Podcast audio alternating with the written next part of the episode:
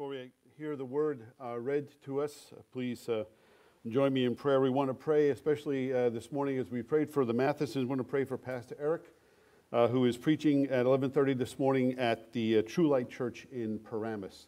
So we'll add him to our prayer. Let's let's pray.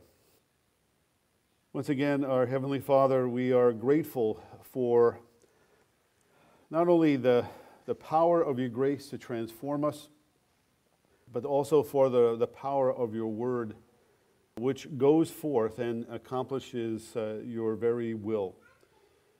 Lord, as we look around, uh, both in our nation and, uh, and around the world, we, we see a world, obviously, that you have created, also a world, Lord God, that is desperately broken and in desperately in need of you. We continue to pray, Father, for the, the churches and Christians in Ukraine um, Father, that you would bring peace to that nation and peace between uh, them and, and Russia. We, we pray, Lord God, that those who are involved in the negotiations uh, would be granted your wisdom. Uh, we also recognize, O oh Lord, our, uh, our, utter dependence upon you in prayer for this, uh, this situation. And we pray as well, Lord God, for our own nation as uh, we just wonder, Father, at times where things are going. We are called then at that point to just trust in your sovereignty and trust in your will. We thank you for the responsibilities that you have given to us, our jobs, our homes. And we pray, Lord, that we would be faithful in serving you through the things that you have given to us and with the things that you have given to us. We pray for Pastor Eric as he preaches this morning that your Holy Spirit having uh, been working in and through his study, that would anoint him as he preaches, that the words, Father, that he speaks would be impactful because they come from your word. Uh, we pray for the, the Christians there at True Light Church as well, that you would help them to be salt and light, that their hearts and minds would be open and ready to receive your word, to act upon it in faith and obedience. We pray the same for ourselves this morning, Lord God. It's wonderful to sing strong and powerful words of songs of worship.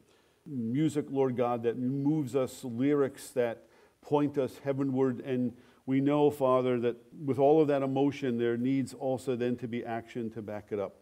And so we pray for the help of your Spirit to help us uh, carry out the mission that you have given to us to be salt and light, to be witnesses, to be those who would demonstrate the love of Christ.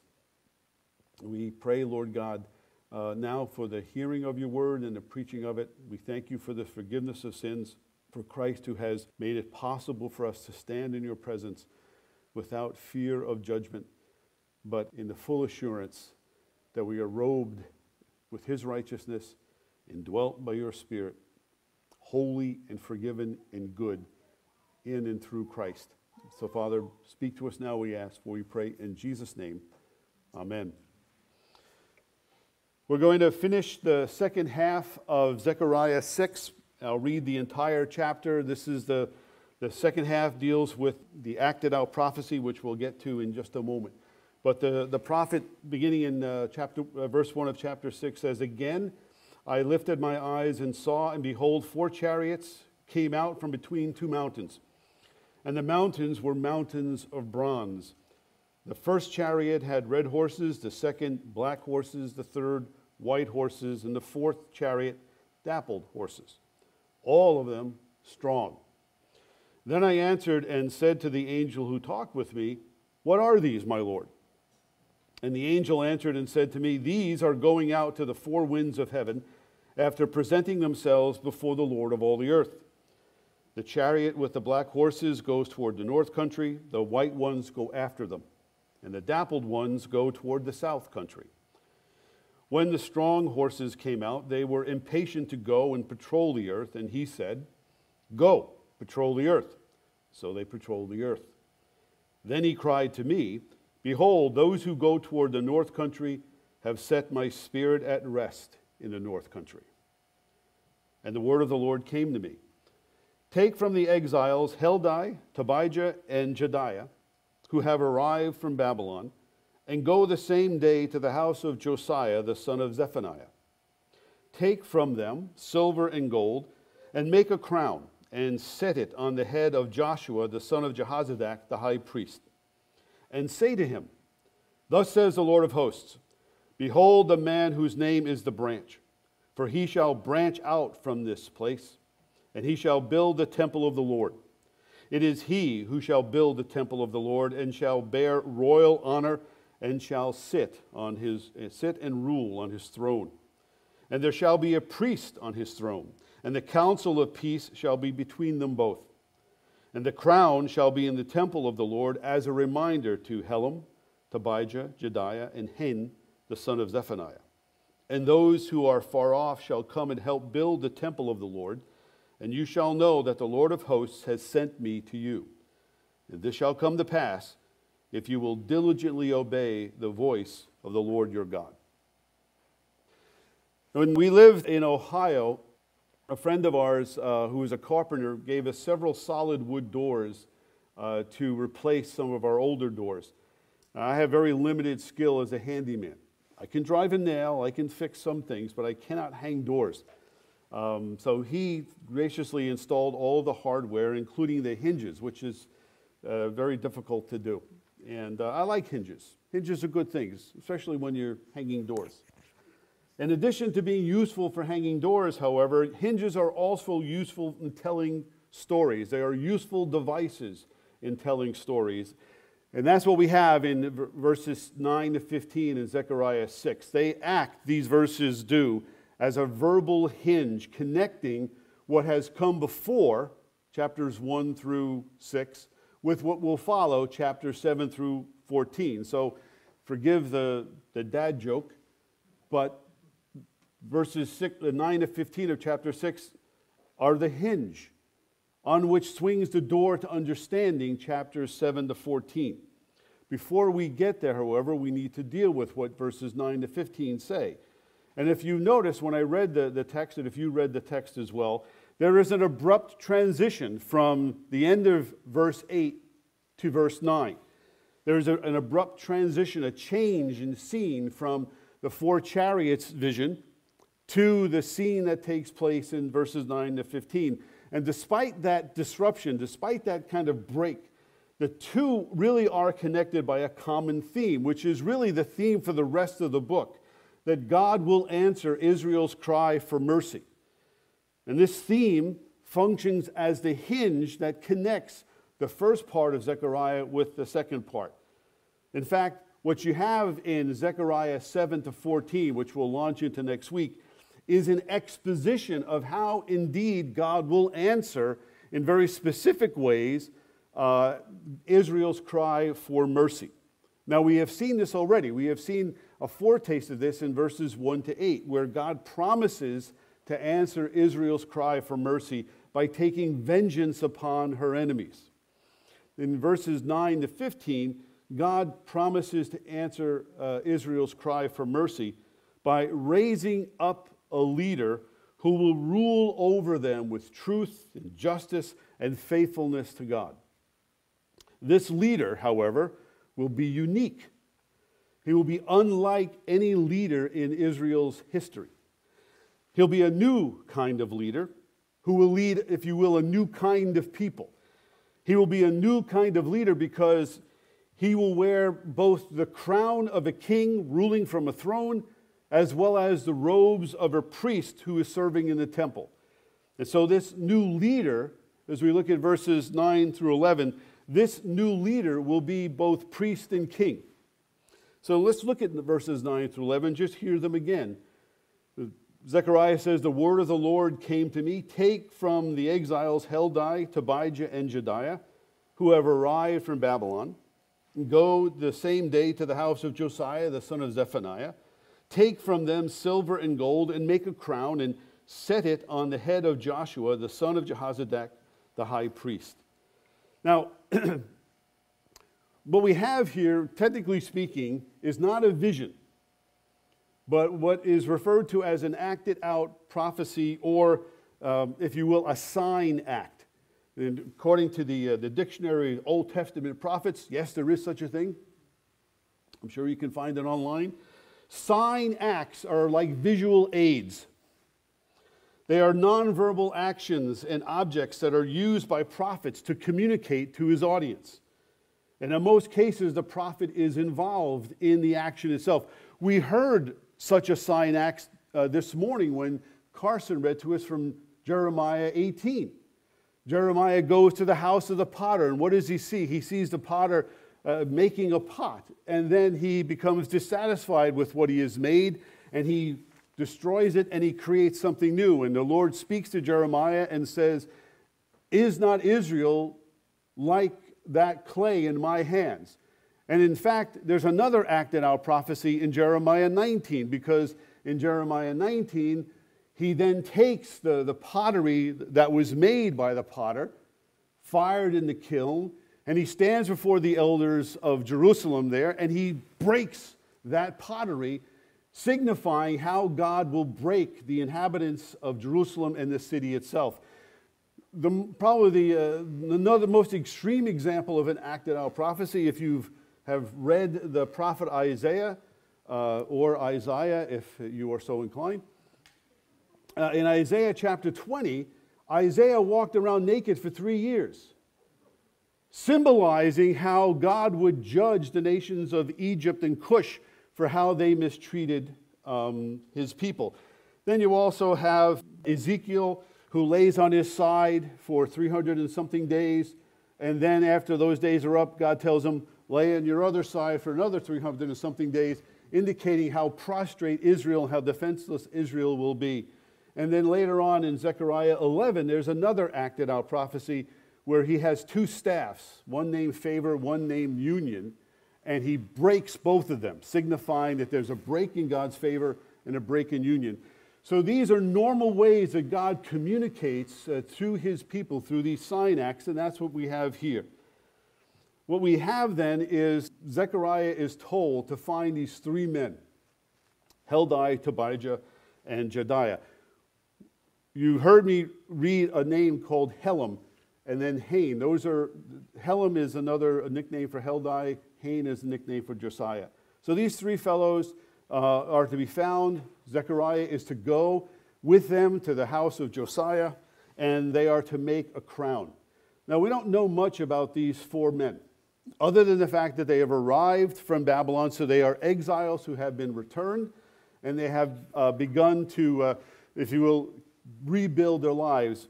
Context likely tells us that these are priests who have returned uh, from exile, and they have with them silver and gold. Now, how is that possible?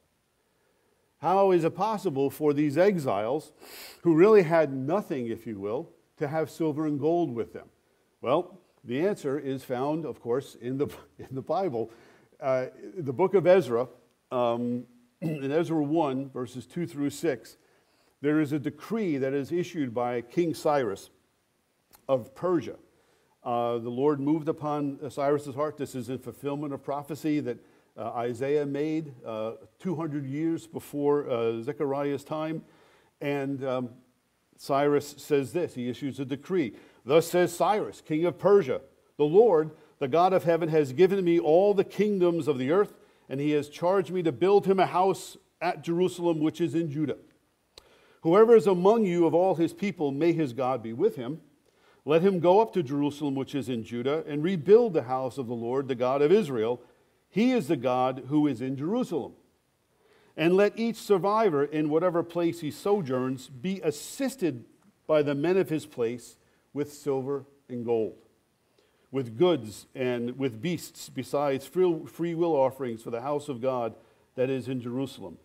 Then rose up the heads of the fathers' houses of Judah and Benjamin, and the priests and the Levites, and everyone whose spirit God had stirred up to go and rebuild the house of the Lord that is in Jerusalem. And all who were about them aided them with vessels of silver, with gold, with goods, with beasts, and with costly ware besides all that was freely offered. And Cyrus the king also brought out the vessels of the house of the Lord that Nebuchadnezzar had carried away from Jerusalem and placed those um, in the house of his gods. So, what God did simply was he plundered the Persians in the same way that the Israelites plundered the Egyptians when God released them from bondage in Egypt. So the silver and gold was just given to them by Cyrus, the king of Persia.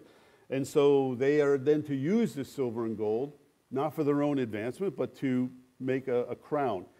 Now, scholars think that, uh, some think that what Zechariah did was make a crown that had, was of gold, it had silver inlaid in it. Others uh, will say, well, we think he made two crowns, one of gold, one of silver, a smaller one of silver that was inset like a diadem. The focus, however, isn't on how many crowns he made. The focus is on who wears the crown. Because we would expect that when you make a crown, who wears crowns? Kings wear crowns. But right from the start, something is amiss here. Something is unusual. Something is odd. Something is out of place. This crown that they are to make is not to be set on the head of Zerubbabel, who you would expect as the governor, the, the king in exile, if you will, but the crown is instead to be set on the head of Joshua. Now, Joshua is the high priest. High priests don't wear crowns.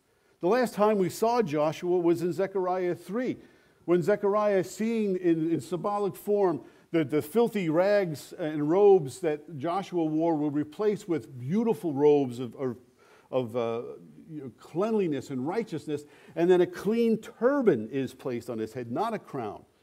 Kings wear crowns. And in Israel, the kings of Israel they descended from the tribe of Judah and they traced their lineage through the house of David. The priests in Israel, however, they descended from the tribe of Levi. And moreover, high priests descended through the line of Aaron, Aaron himself being a Levite.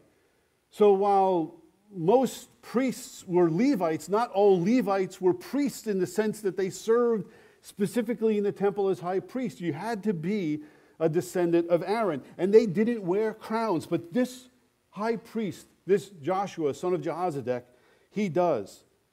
Even more surprising is in dealing with the prophecy of how this priest who wears a king would have a role on by sitting on the throne.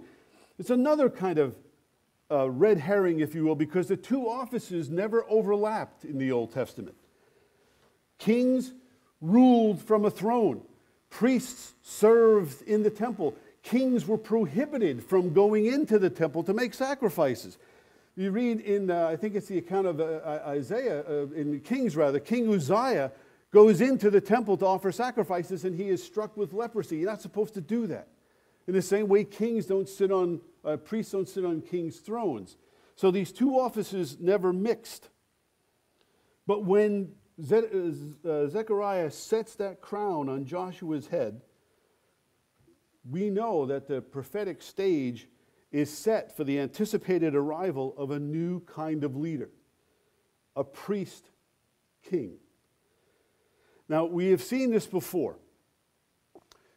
The, the first time this hybrid of uh, priest and king appears is way back in uh, the book of Genesis. In Genesis 14 18, Abraham is returning from having uh, defeated several kings and, and rescued his nephew Lot. And as he is uh, dealing with the spoils of war, he is greeted, we're told, by a man named Melchizedek, who is king of Salem, and he was also priest of God Most High. The next time we hear about this Melchizedek, this priest king, is in Psalm 110 where we're told that Psalm 110 is a psalm about the coming Messiah, about the coming uh, King of Kings and Lord of Lords, the Savior. In Psalm 110, we're told that the Lord has sworn and will not change his mind. You are a priest forever after the order of Melchizedek.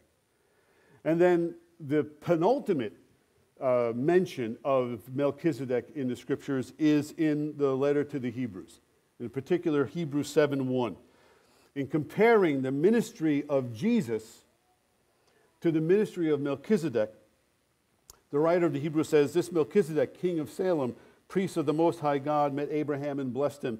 And the writer of the Hebrew is referring to Melchizedek in his dual office as king and priest in order to prove that Jesus is the promised priest king of a higher order and better rank than Melchizedek.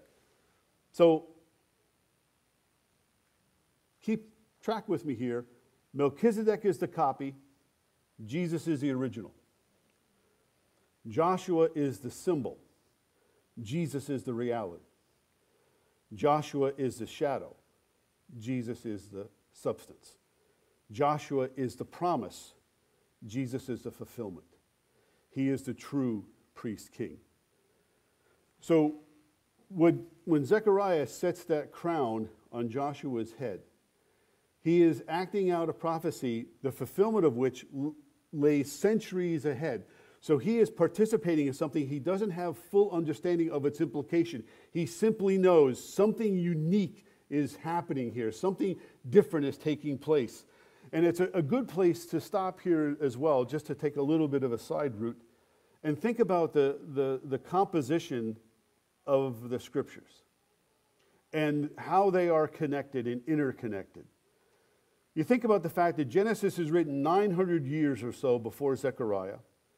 Zechariah is written some 500 years before the birth of Christ, and several hundred, you know, and certainly before the letter to the Hebrews, which was written centuries after Genesis, century after Zechariah. Yet all three books, written by three different authors, all writing centuries apart, use the same story to emphasize the same theme of this priest king who will come and be a new kind of leader. How can this be?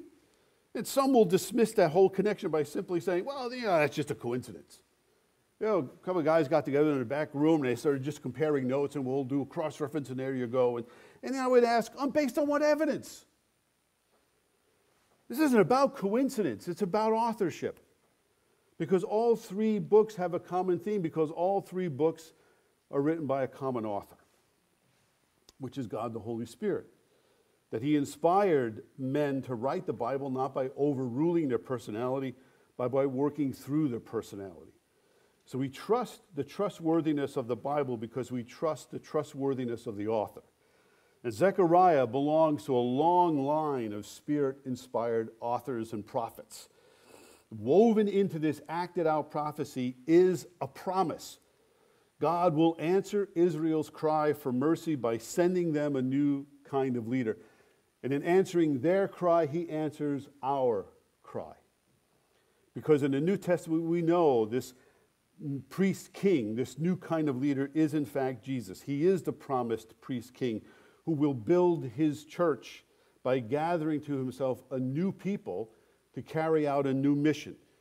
This is at the heart of Paul's letter to the Ephesians, particularly in Ephesians 2, when he's talking about the fact that Gentiles who were far off, which is mentioned in this text at the very end, Gentiles who are far off are brought near. How? Through the preaching of the gospel, the preaching of Jesus as the priest king, the priest king. So as these Gentiles are brought in to Christ, both Jew and Gentile, Paul says, are made into one new race, all for the purpose of being built together into a holy dwelling in which God dwells by his Spirit to proclaim the, his glory and manifest his glory to the nations. So, all of this points forward to something that we are the recipients and the participants of even now. This new leader, who is Jesus, really is a fulfillment of a promise made a long time ago. Not in a galaxy far, far away, right? But in a world that God created in which real people lived, real people served, real people died, and real people died in faith, believing in the promise that was made. They saw the physical fulfillment we live in the certainty of that fulfillment as well as in faith in that promise to be kept at the end of time.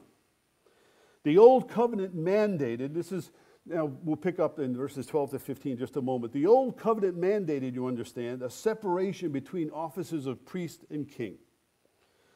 Zechariah's sign act, his acted out prophecy, anticipates the day when these two offices will be united in one person the priest king whose name is the branch. So let's just, let's just pick that up in verses uh, read 12 to 15. So this is after he sets the crown on Joshua's head. The Lord says to Zechariah, You tell Joshua this.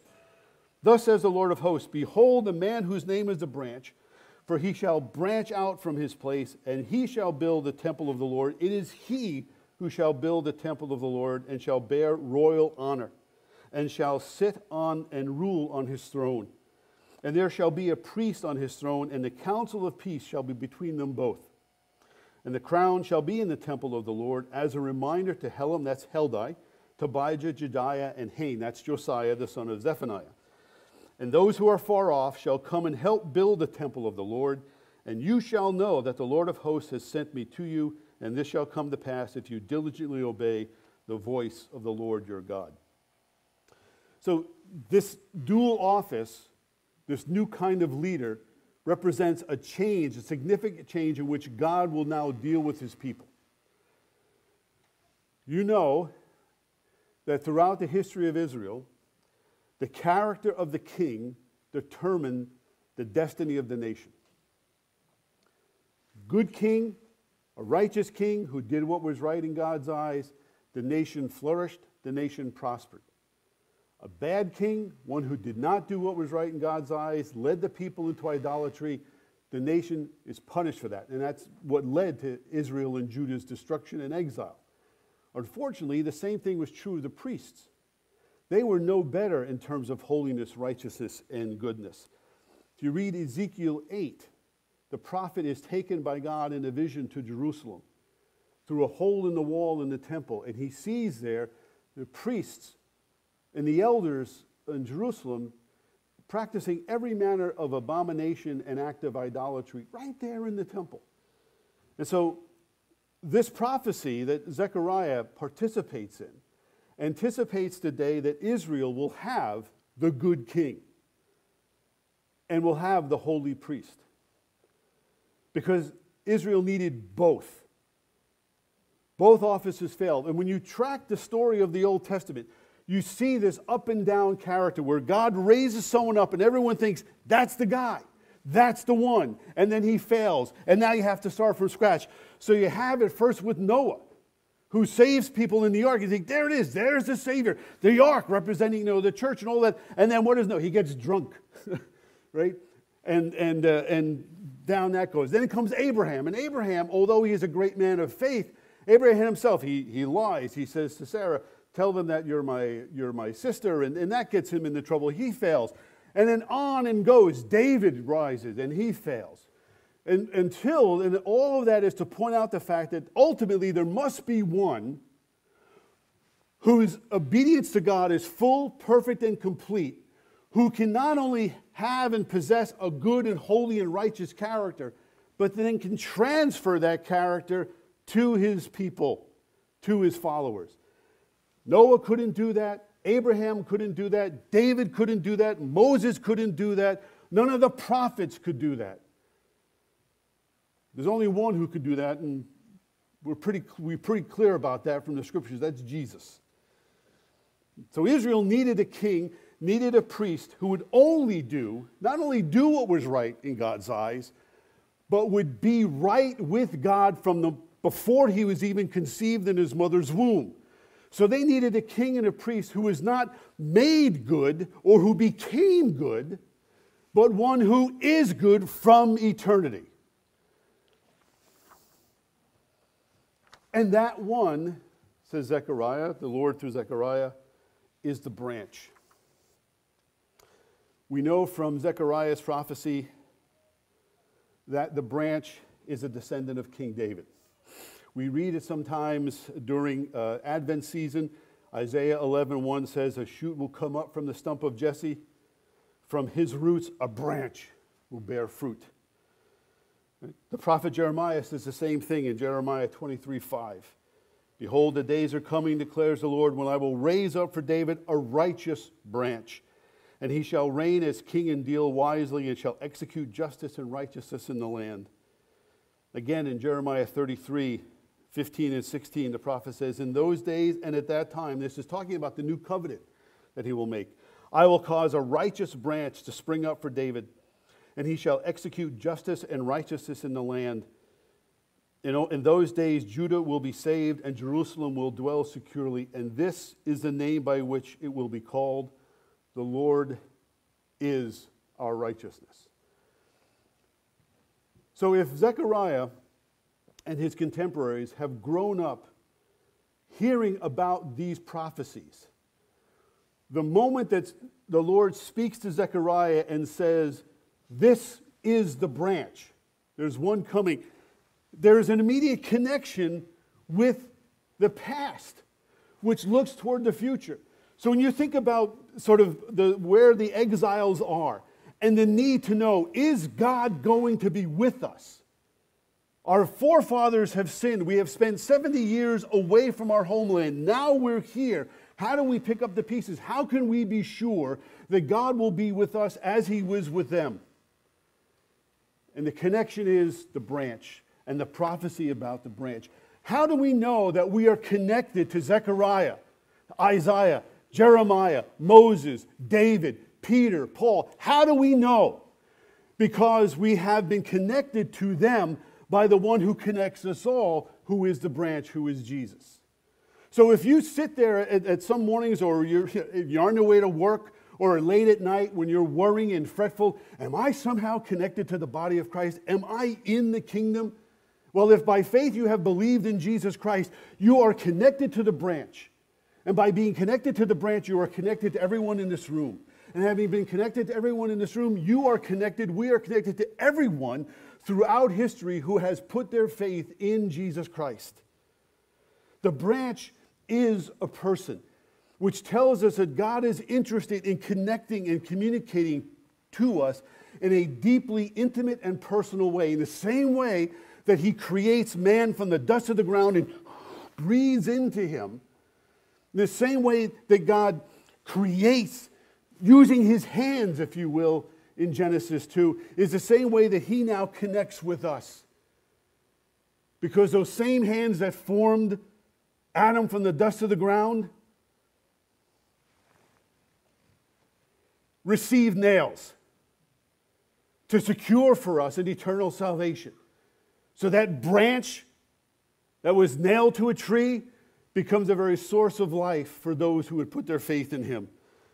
The branch is God's anointed Messiah. He is the priest king who is holy from the time before he was even conceived in his mother's womb.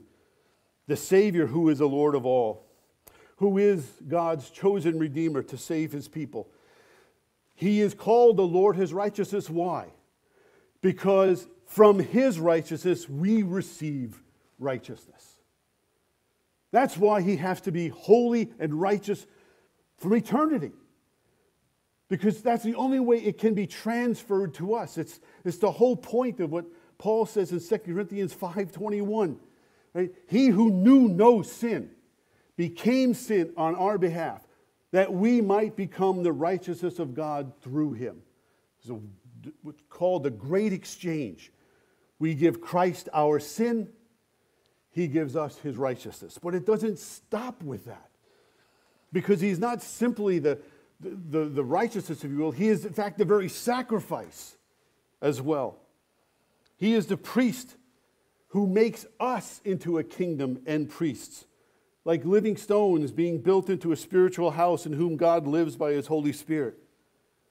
That he is not simply priest, holy, good, and righteous, but he himself is a sacrifice. That's why I think it's important if you want to connect what's happening in Zechariah to what's going on in the New Testament, read the book of Hebrews. Read the letter to the Hebrews. If you don't want to read the entire book, read verse chapters 8 to the rest of the book, where it talks about the sacrifice of Christ and the role of Christ as our great high priest and sacrifice. That he, the, the letter to the Hebrews talks about the fact that every high priest in Israel had to make sacrifices, first for himself and then for the people. But he says, when Christ appeared as high priest of the good things that have come, he didn't offer a sacrifice for himself because he was the sacrifice. He entered once for all, he says, into the holy places, not by means of blood of goats and calves, but by means of his own blood, thus securing an eternal salvation. This is the hope that's being communicated by this sign act to Zechariah and his fellow priests. This is the hope that we see revealed in Christ. This is the hope we cling to by faith as promised by God, which is the inheritance of all those who trust in his Son. That Jesus is, in fact, the King, uh, who leads a people that he has ransomed from every tribe and language, every people and nation. It's the great song of the Lamb in Revelation 5, where, where after seeing the, the, the scroll there, John weeps because there's no one worthy to open the scroll.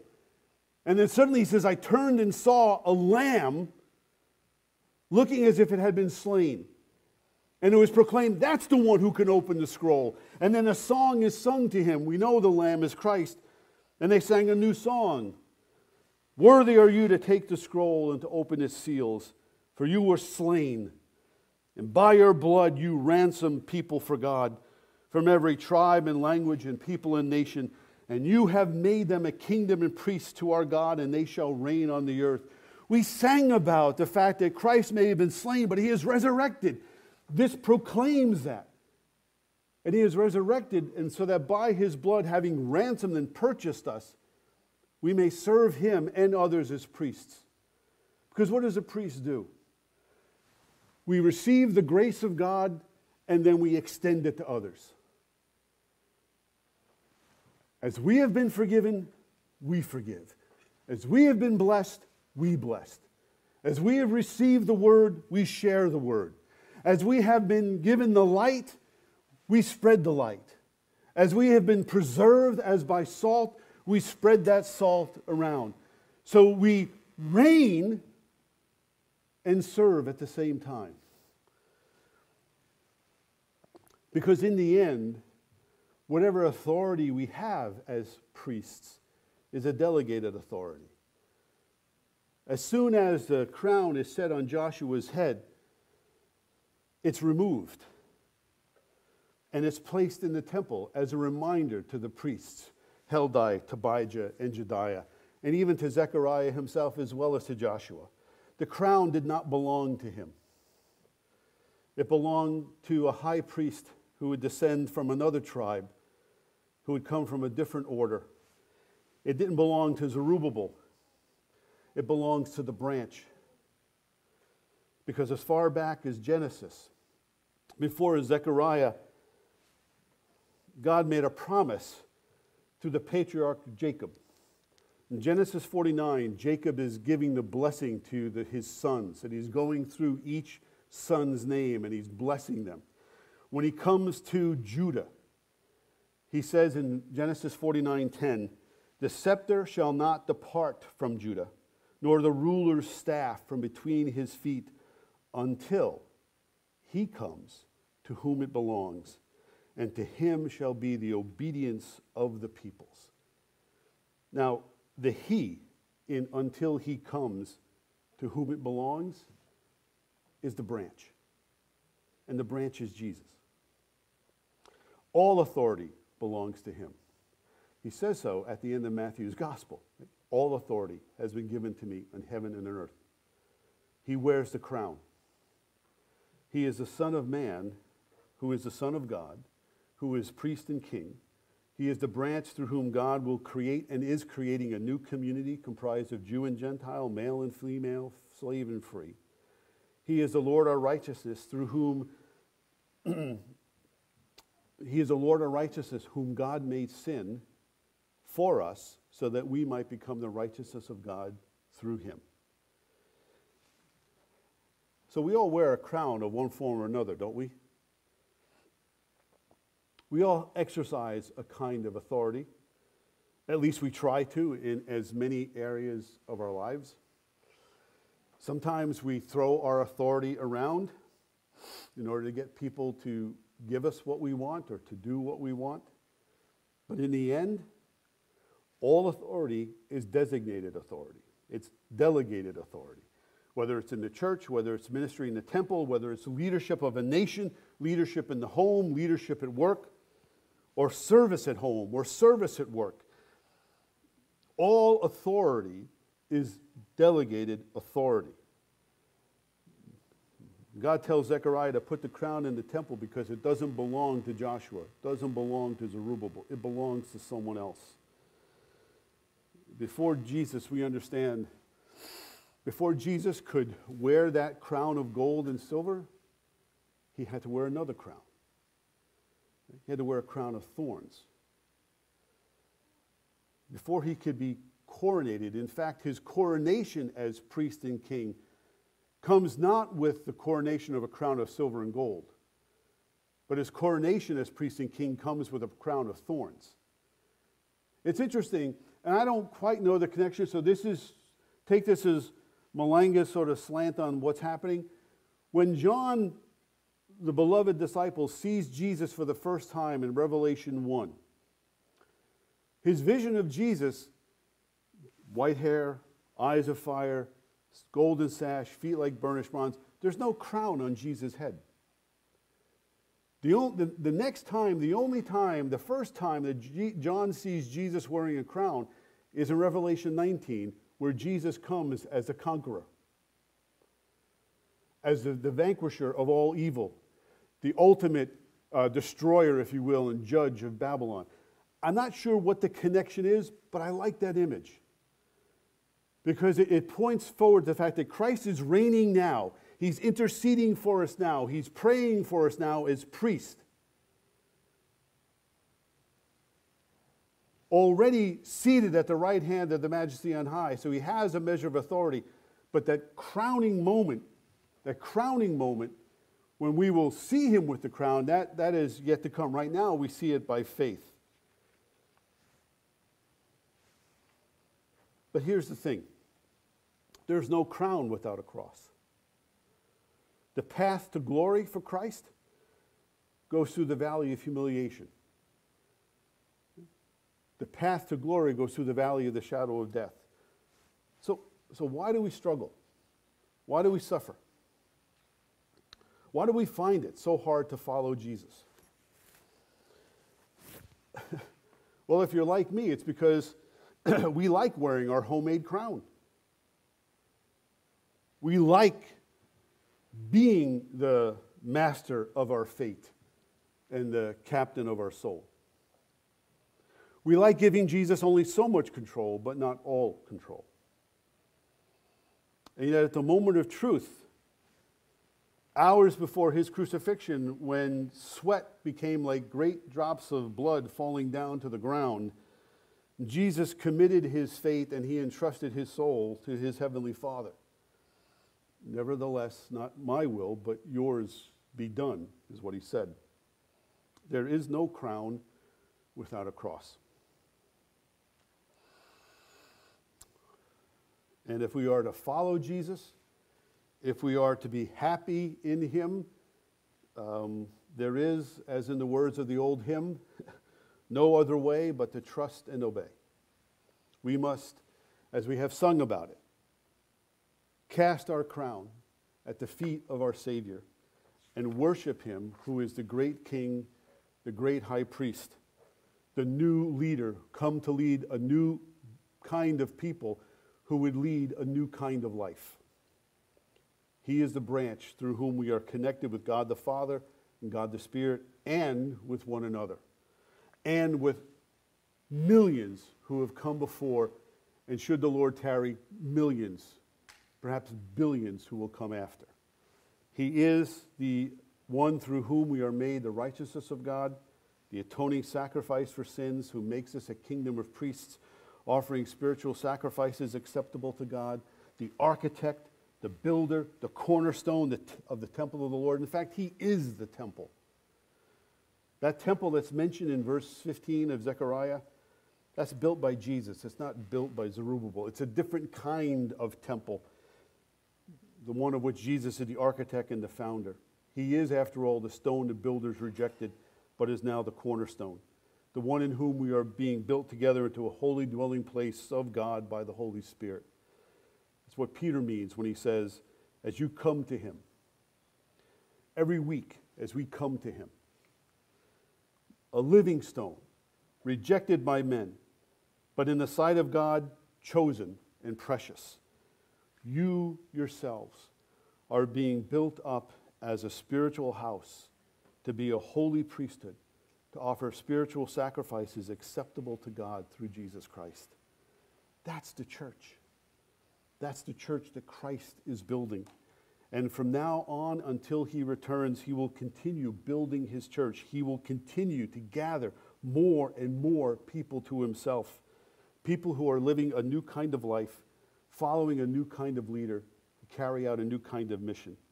And by his grace, by his goodness, by his righteousness, he has made us partners in this glorious mission. You think about that. And, and may the Lord help us to follow him with all faithfulness, diligence, hope, and joy. Let's pray. Father, as we give consideration to the, the, the, power and consistency and constancy of your word, remind us that we have one who is priest and king, who has made us a kingdom and priests as well to serve him and to witness about him to others. That there is a king who rules. That though we may uh, at times suffer in the cause and service of our king, it is a suffering that he himself has endured and has overcome by trusting in you. And so let us be faithful, O Lord God, as we contemplate your word, that we might live as those whom you have saved and redeemed as salt and light. This we ask and pray in Jesus' name. Amen.